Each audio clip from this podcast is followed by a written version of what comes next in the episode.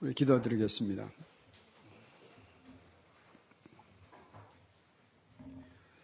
어느덧 새해 맞이 새벽 기도 시간이 어제였던 것 같은데 이해의 마지막 달을 맞이합니다. 특별히 성탄절과 또 이 해를 정리하면서 주께서 저희들에게 주신 메시지를 가슴에 담게 하여 주옵소서.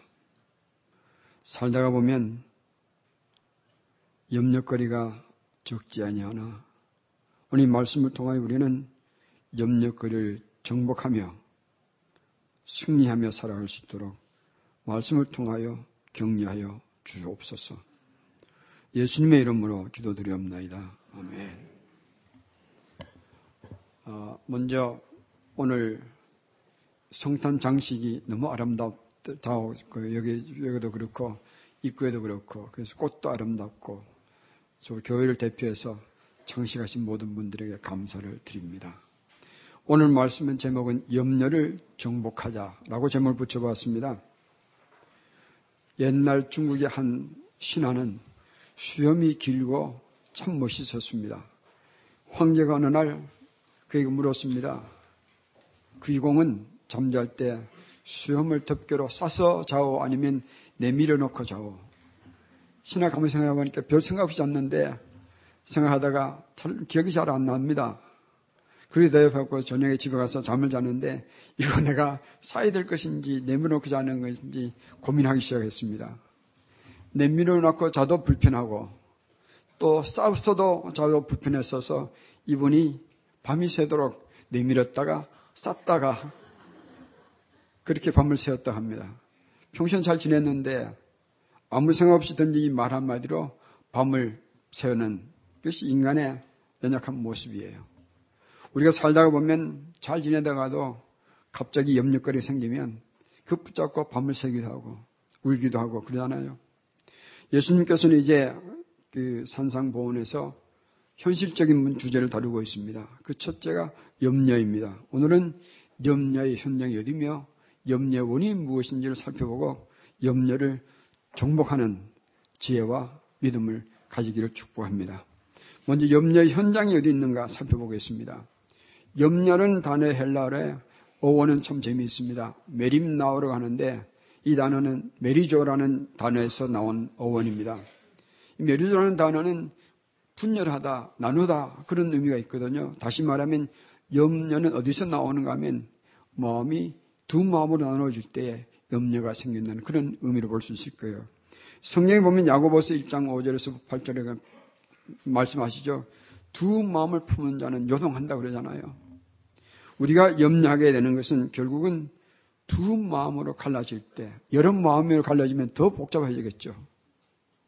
결국은 이 마음이 갈라지는 데서 염려가 생긴다. 그런 의미가 될 것입니다. 여러분 한번 물어보겠습니다. 인간이 마음에 갈라져서 염려가 생기는 시작이 어딘, 시작점이 어딘지 아세요? 그 시작점은 뜻밖의 에덴 농선에 시작했습니다. 에덴 농선은 원래는 인간의 마음에 오직 하나님께만 향하였어서 에덴 농선에서 염려거리가 없었거든요. 언제 염려거리가 인간 세계에 들어왔는가? 인간의 마음이 하나님으로부터 멀어지면서 두 마음이 생기는 거예요. 거기서 인간의 염려가 시작되었다라고 보겠습니다. 그렇다면 어원은 그러지만 그러면 우리 인간에게 일어나는 염려의 현장이 어디겠는가? 염려, 염려하는 사건이 발생하는 그 사건이 발생인지가 아니라 염려의 현장은 우리들의 마음이 있는 거예요. 우리 마음이 염려의 현장이라 그렇게 말씀드리고 싶습니다. 트렌치라는 목사님이 계셨는데 이분은 언양하는 자기가 뇌졸중으로 전 몸이 마비되는 때가 올 것이다. 이런 염려로 매여서 살았습니다. 한 번은 교인들과 함께 식탁에 앉아서 식사를 하는데 그분이 슬픈 소리로 중얼거리기 시작합니다. 드디어 내가 염려했던, 염려했던 것이 생기기 시작하는구나. 내 무릎을 꼬집었는데 감각이 없어. 옆에 앉아있던 성도가 말합니다. 목사님 안심하십시오. 목사님 제 무릎 을 계속 꼬시고 계십니다.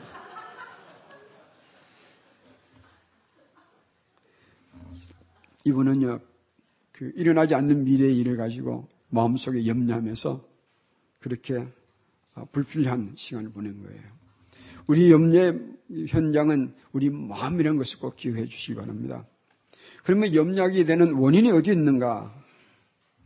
세 가지로 살펴볼 수 있겠습니다. 현실적인 원인이 있고, 실제적인 원인이 있고, 또 더, 더 본질적인 원인이 있습니다. 첫째는 현실적인 원인인데, 우리 눈에 가시적으로 드러나는 일들, 우리 손에 잡히는 그런 일들이 우리의 염려거리가 되지 않습니까?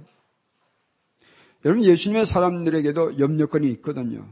저는 생각에 오히려 예수를 믿고 나서 염려거리가 더 많아진 것 같습니다. 왜 그런가 하면 이전에는 내 마음대로 해서 전 염려거리가 되지 않았는데 믿고 나면 오히려 염려거리가 더 생기는 거예요. 특별히 죄를 얘기하겠습니다. 그전엔 죄가 아니었거든요. 믿고 나서 그게 죄거리가 되니까 내가 실수를 범하고 나면 그게 염려가 되지 않았습니까? 예수님의 사람에게도 염려가 없어서 예수님께서 염려하지 말라 하신 것이 아니라 예수님의 사람들에게 염려거리 있지만 그 현실적인 문제거든요. 염려를 정복해야 될 것이 이 때문에 주님께서 염려하지 말라고 하신 것이죠. 만약 염려가 할 것이 없는데 주님께서 염려하지 말라 할 이유가 없지 않습니까?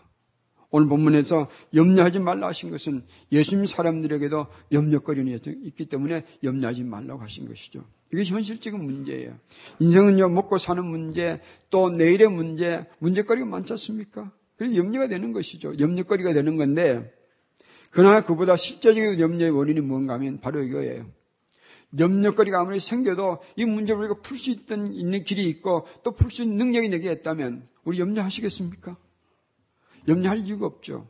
염려의 실제적인 원인은 이것입니다. 우리에게 문제가 생길 때에 우리 힘으로 해결할 수 없는 문제들이 있기 때문에 염려가 되는 것이죠. 다시 말하면 염려의 실제적인 원인은 인간의 유한함과 무력함이다 생각하고 있습니다. 그래서 프로스트라는 분이 이렇게 말했습니다. 염려 때문에 죽는 사람이 일하다가 죽는 사람보다 더 많다. 이유는 일하는 것보다 염려를 더 많이 하기 때문이다. 그래서 염려에 대해서 그렇게 해학적으로 말했습니다. 그런데 염려가 현실적인 것도 문제고 실제적인 문제도 있지만 더 본질적인 문제가 있습니다. 인간에게는 염려가 생기기 시작한 것은 하나님과 관계가 깨어지기 때문에 시작, 되었거든요 에덴 농산을 시작하지 않습니까? 에덴 농산에서는 염려할 것이 전혀 없었습니다. 먹고 살 것, 하나님께서 다 마련해 주시고 난 다음에 인간을 만드시고 인간에게 사명 주셨거든요. 하나님께서 만드신 이 우주를 잘 관리하고 사명 주셨는데 그때는 먹고 살 것 걱정할 거 없었습니다. 이것이 왜 깨어졌는가?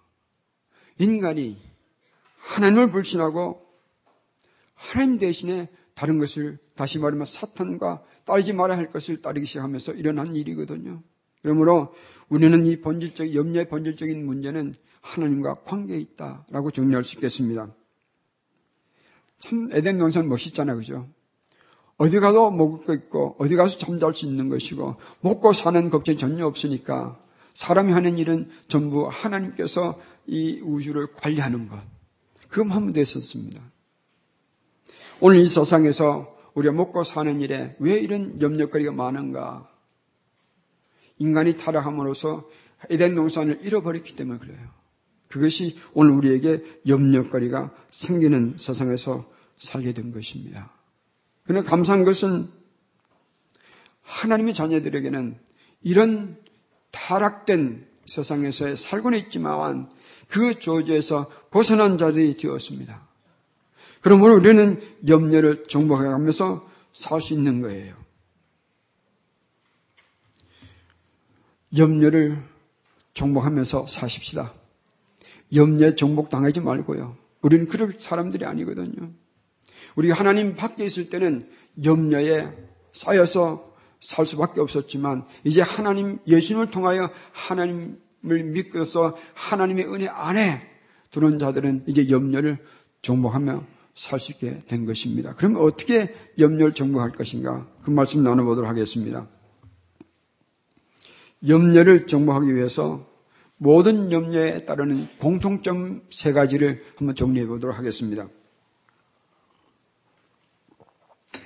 모든 우리가 하는 모든 염려에 세 가지 공통점이 있는데 그 첫째는 모든 염려는 미래에 관한 것이죠. 물론 과거가 연관되긴 하지만 전부 다 미래에 관한 거예요. 내일이 어떻게 될 것인가? 미래 때문에 염려하지 않습니까? 여러분 미래를 염려한다고 해서 우리가 미래를 바꿀 수 있습니까? 바꾸지 못하죠. 염려로 미래를 바꾼다면 우리 염려를 엄청나게 하면 되지 않겠습니까? 근데 심리 치료자로 알려진 심리 치료의 개척자로 알려진 하버드 대학교의 월터 캐논 박사는 화를 내거나 두려워하거나 염려하는 사람들에게 일어나는 인체의 반응을 이렇게 설명했습니다.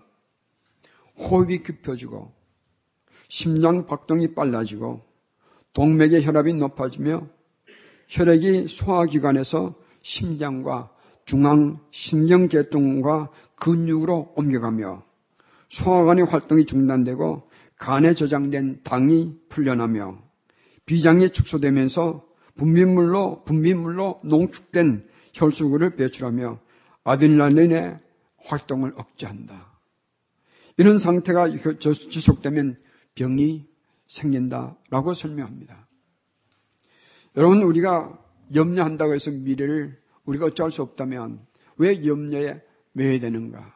좀 생각해 보는 시간을 가져보면 좋겠습니다. 두 번째는 모든 염려의 본부는 모든 염려의 본부는 우리 마음이라는 것을 기억하십시다.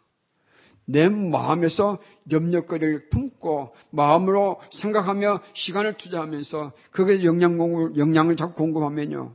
그 염려는 내한테 내 안에서 자꾸, 커지는 거죠. 그래서 결국은 우리로 하여금 염려에 메어 버리도록 만드는 것이 염려거리예요. 염려의 본분은 어디입니까? 저기 있지 않고요. 우리 마음 안에 있는 거예요. 세 번째는 모든 염려는 사람에 관한 것입니다. 나에 관한 것이요, 우리 가족에 관한 것이요, 우리 교회에 관한 것이요, 사람에 관한 것입니다. 한번 여러분 생각해 보십시다. 하나님에 대해서 우리 염려할 것이 있습니까? 하나님은 얼마든지 자기 자신을, 그분을 책임질 수 있는 분이니까 하나님에 대해서 염려할 것이 없지 않습니까? 우리가 모든 염려하면서 사람에 관한 염려인데 그 염려 어디서 나오는가 하면 하나님 밖에 있을 때 모든 것이 염려거리게 되는 것이죠. 그러나 우리 예수님의 사람들은 예수님 믿음으로 인해서 하나님 안으로 들어왔기 때문에 우리 모든 것이 하나님 것이면 사실은 염려거리는 하나님이 하실 것이요. 우리가 할 일은 아니지 않습니까? 여기서 우리는 염려를 어떻게 정복할 것인지 정리해 보겠습니다. 첫째는 오늘 말씀에서 보면 세 가지 질문들을 주님께서 하시는데 뜻밖의 예수님께서 25절에서 34절까지 긴 말씀으로 염려에 대해서 말씀하시거든요. 염려를 정복하는 첫째 답이 25절에서 28절에서 찾아볼 수 있고요. 두 번째 답은 29절에서 32절에서 나오고요. 세 번째는 33절에서 34절에서 세 번째 답을 찾아볼 수 있는데 두 번, 두 가지는 다음에 살펴보도록 하겠고 오늘은 첫 번째 길을 한번 찾아보도록 하겠습니다. 25절에 보면 예수님께서 질문하시는 것이 있습니다. 목숨이 음식보다 중하지 아니하며 몸이 의복보다 중하지 아니하냐. 이 첫째 질문에서 우리는 뭘 생각할 수 있냐면 하나님께서 만물 중에 만물보다도 사람을 더 중요하게 여기신다는 것을 우리가 기억하면 좋겠습니다. 만물은 수단이요. 사람은 하나님께서는 목적이거든요. 그런데 우리는 거꾸로 볼 때가 많지 않습니까? 마치 사람이 만물을 위해서 있는 것처럼 그것이 우리에게 또 한 가지의 염려거리를 안겨주는 것입니다. 기억하십시다. 하나님께서는 만물보다 사람을 더 중요히 여기시고 만물은 인간을 위한 수단이요 방법이라는 것을 기억하십시다. 두 번째 질문이 26절에 나옵니다. 공중의 새를 보라 심지도 않고 거두지도 않고 창고에 모아들이지 아니하되 너희 하늘 하늘 아버지께서 기르시나니 여기 너희 하늘 아버지께는 여러분 밑줄 쳐서 좋겠습니다. 너희는 이것들보다 더 귀하지 아니하냐? 너희는 이것들보다 귀하지 아니하냐? 이 질문에서 하나님께서 말씀하시는 것은 하나님께서 이 만물 중에서 가장 귀하게 여기는 것이 바로 하나님의 자녀들인데 그 만물도 챙겨주신 하나님께서 하나님의 자녀들을 챙겨주시지 않겠느냐. 하나님의 사랑과 하나님의 그 사랑의 손길을 의미하는 것이죠. 우리가 그러므로 하나님 안에 있다면, 우리가 하나님의 자녀가 되었다면, 우리의 미래가 아무리 염려스러워도 누가 책임져 줍니까? 하나님께서 책임져 주시지 않겠습니까?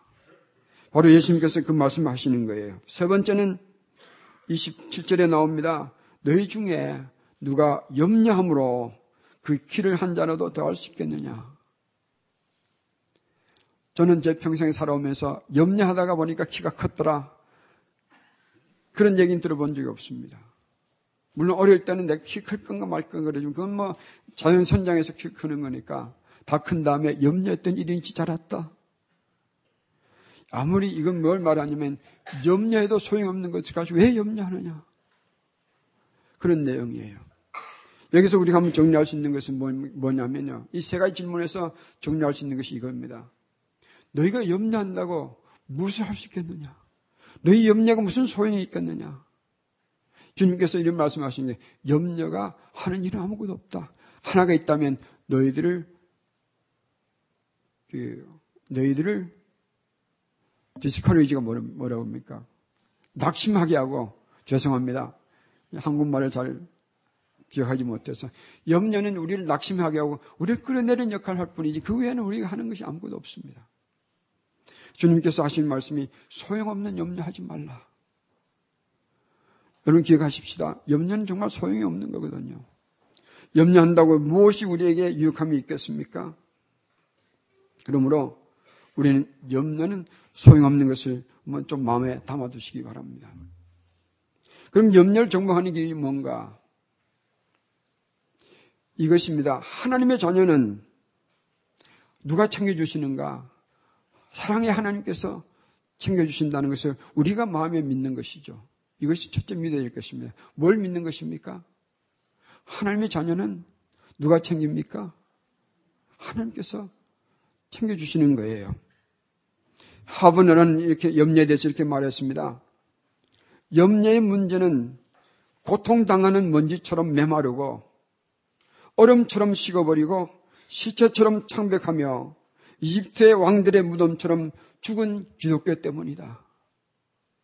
우리가 고통스러워하는 이유는 도움의 손이 없어서가 아니라 소멸해버린 심장 때문이다. 우리의 마음 때문에 말하는 것이죠. 타락한 인간은 타락 이후에 그 하나님의 타락에 된 이 세상의 법을 따라야 하지만 예수님의 사람들은 그런 타락된 세상의 법에서 건져내서 구원받은 사람이 되었거든요. 그, 그, 그 사람들은 누구의 법 안에 있는가? 하나님의 사랑의 법 안에 있는 거예요. 그러면 비록 염려거리가 우리에게 주위에 깔려 있지만 우리는 염려하지 마십시다. 염려하지 마십시다. 염려거리를 풀어나가는 일은 해야 되겠지만 염려로 우리는 파멸되지 마시길 바랍니다.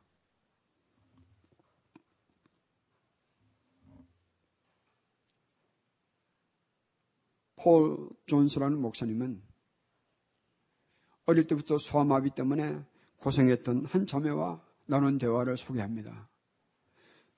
그 자매는 어릴 때 소아마비가 심했으니까 그렇게 생각했습니다.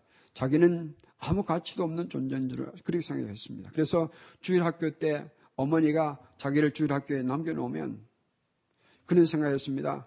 어머니가 가지고 있는 그 사진이 있는 목걸이를 늘 달라 그랬어요.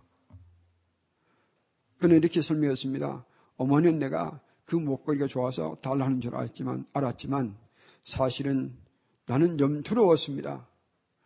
주일학교 맡겨놓고 나는 어머니가 다시 찾을 만한 가치가 되지 않으니 다시 오지 않을지 모르겠다. 그래서 어머니가 좋아하는 그 목걸이를 내가 가지고 있으면 목걸이를 찾으러 오지 않겠는가?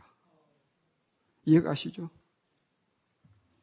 이런 나중에 알았습니다. 어머니는 나를 찾아온 것은 목걸이가 아니라 나를 더 사랑했기 때문에 찾아온 것은 나중에 알았습니다. 그게 그분이 고백이었어요. 그럼에도 불구하고 우리가 이런 두려울 때, 얼음이 생길 때, 염려거리 생길 때 우리가 붙잡을 수 있는 것이 있어야 되지 않겠습니까? 우리가 붙잡을 수 있는 목걸이 뭔지 아세요?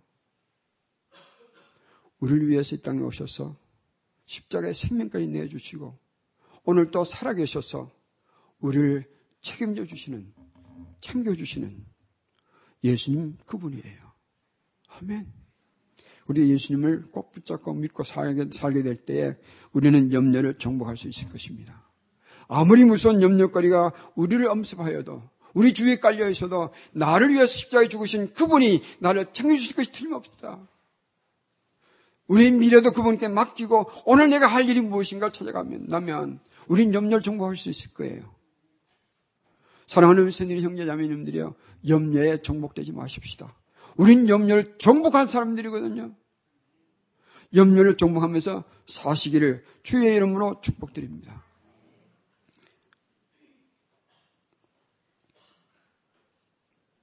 우리를 위해서 생명 내어놓으신 그분, 그 아들 십자가에 내주신 그 하나님 아버지께서 우리가 염려거리에 파묻혀버려서 망하게 버려두실 리가 없지 않습니까?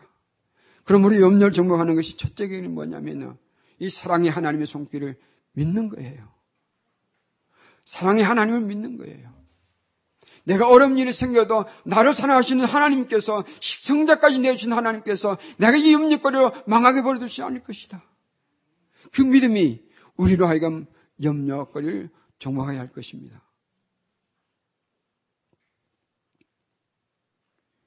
염려거리가 있기는 하여도 염려거리에 정복되지 마십시다. 아멘. 이렇게 정리해 보았습니다. 그렇다면 성도들에게 생기는 염려거리는 뭘까? 염려거리는 숙제거리요. 숙제거리는 우리가 풀어야 할 정복할 거리요. 정복거리요. 정복거리는 정복하고 나면 다 은혜거리요. 축복이 될 것이니까 사실은 그건 축복거리요. 축복거리는 나중에 가면 다 간, 간증할 간증거리가 될 것이니까 간증거리요. 우리가 하나님께서 우리 우리 염려에다 이렇게 도와주셨다 간증하게 되면 그 하나님께 영광 돌리는 거니까 간증거리는 영광거리예요. 정리하면 염려거리는 숙제거리요, 숙제거리는 정복거리요, 정복거리는 축복거리요, 축복거리는 간증거리요, 간증거리는 영광거리다. 그러면 염려거리는 뭡니까? 영광거리예요. 염려의 거리는 시작이지만 그 끝은 영광거리가 되는 거거든요. 우리에게 염려거리는 그 염려의 시작일 뿐이지만 그 끝은 영광거리잖아요. 그 과정을 어떻게 풀어나가기에 따라서 우리는 염려에 지기도 하고 이길 수도 있는데 사랑하는 성도 여러분, 하나님의 사랑을 절대로 우리가 믿음으로써 염려거리를 영광거리가 되도록 하시는 그 이야기가 우리의 삶이 되기를 축원합니다. 그래서 염려거리는 무슨 거리요? 영광거리. 이 마음에서부터 설득하시길 바랍니다. 우리가 우리 마음을 설득해야 돼요. 지금 우리가 닫혀 있는 염려거리가 많을 텐데 염려거리는 무슨 거리요? 영광거리. 그날 오기까지, 그 시간이 오기까지 우리가 해야 할 일은 그 과정을 거쳐가면서 주님, 이 염려가 생겼는데 어떻게 하면 내가 이 염려를 풀어나가서 주님께 영광이 되겠습니까? 내 염려거리가 생겼는데 어떻게 하면 이 염려거리를 주님께 영광을 높여드리는 그런 거를 만들 수 있겠습니까? 길을 보여주십시오. 도와주십시오. 그건 우리가 해야 할 일이지만 그러나 우리가 염려는, 염려는 지진 마십시다. 아멘. 한번 따라해 주십시다. 염려거리, 영광거리. 염려거리, 영광거리. 잊지 마십시다. 염려가 막 몰려오면 사탄은 우리를 유혹하잖아요. 너 큰일 났다. 너 망하게 생겼다. 너는 곤란하게 생겼다. 하나님께서 너 같은 것을 도와줄 리가 없어. 너 저지른 일에 값을 치러야 되지 않겠느냐. 그럴 때 우리는 뭐라고 말하면 됩니까? 사탄아, 물러가라. 내 하나님은 나를 사랑하시니 내게 있는 염려거리는 무슨 거리요? 영광거리. 한 번만 더 따라 하십시다. 평생 외우시기 바랍니다. 염려거리, 영광거리. 아멘. 기도하겠습니다.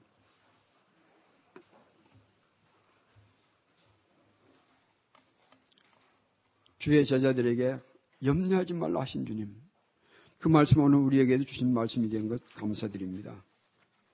세상에 염려거리가 많이 일어나지만 하나님 밖에 있을 때 염려거리 파묻혀서 살았습니다.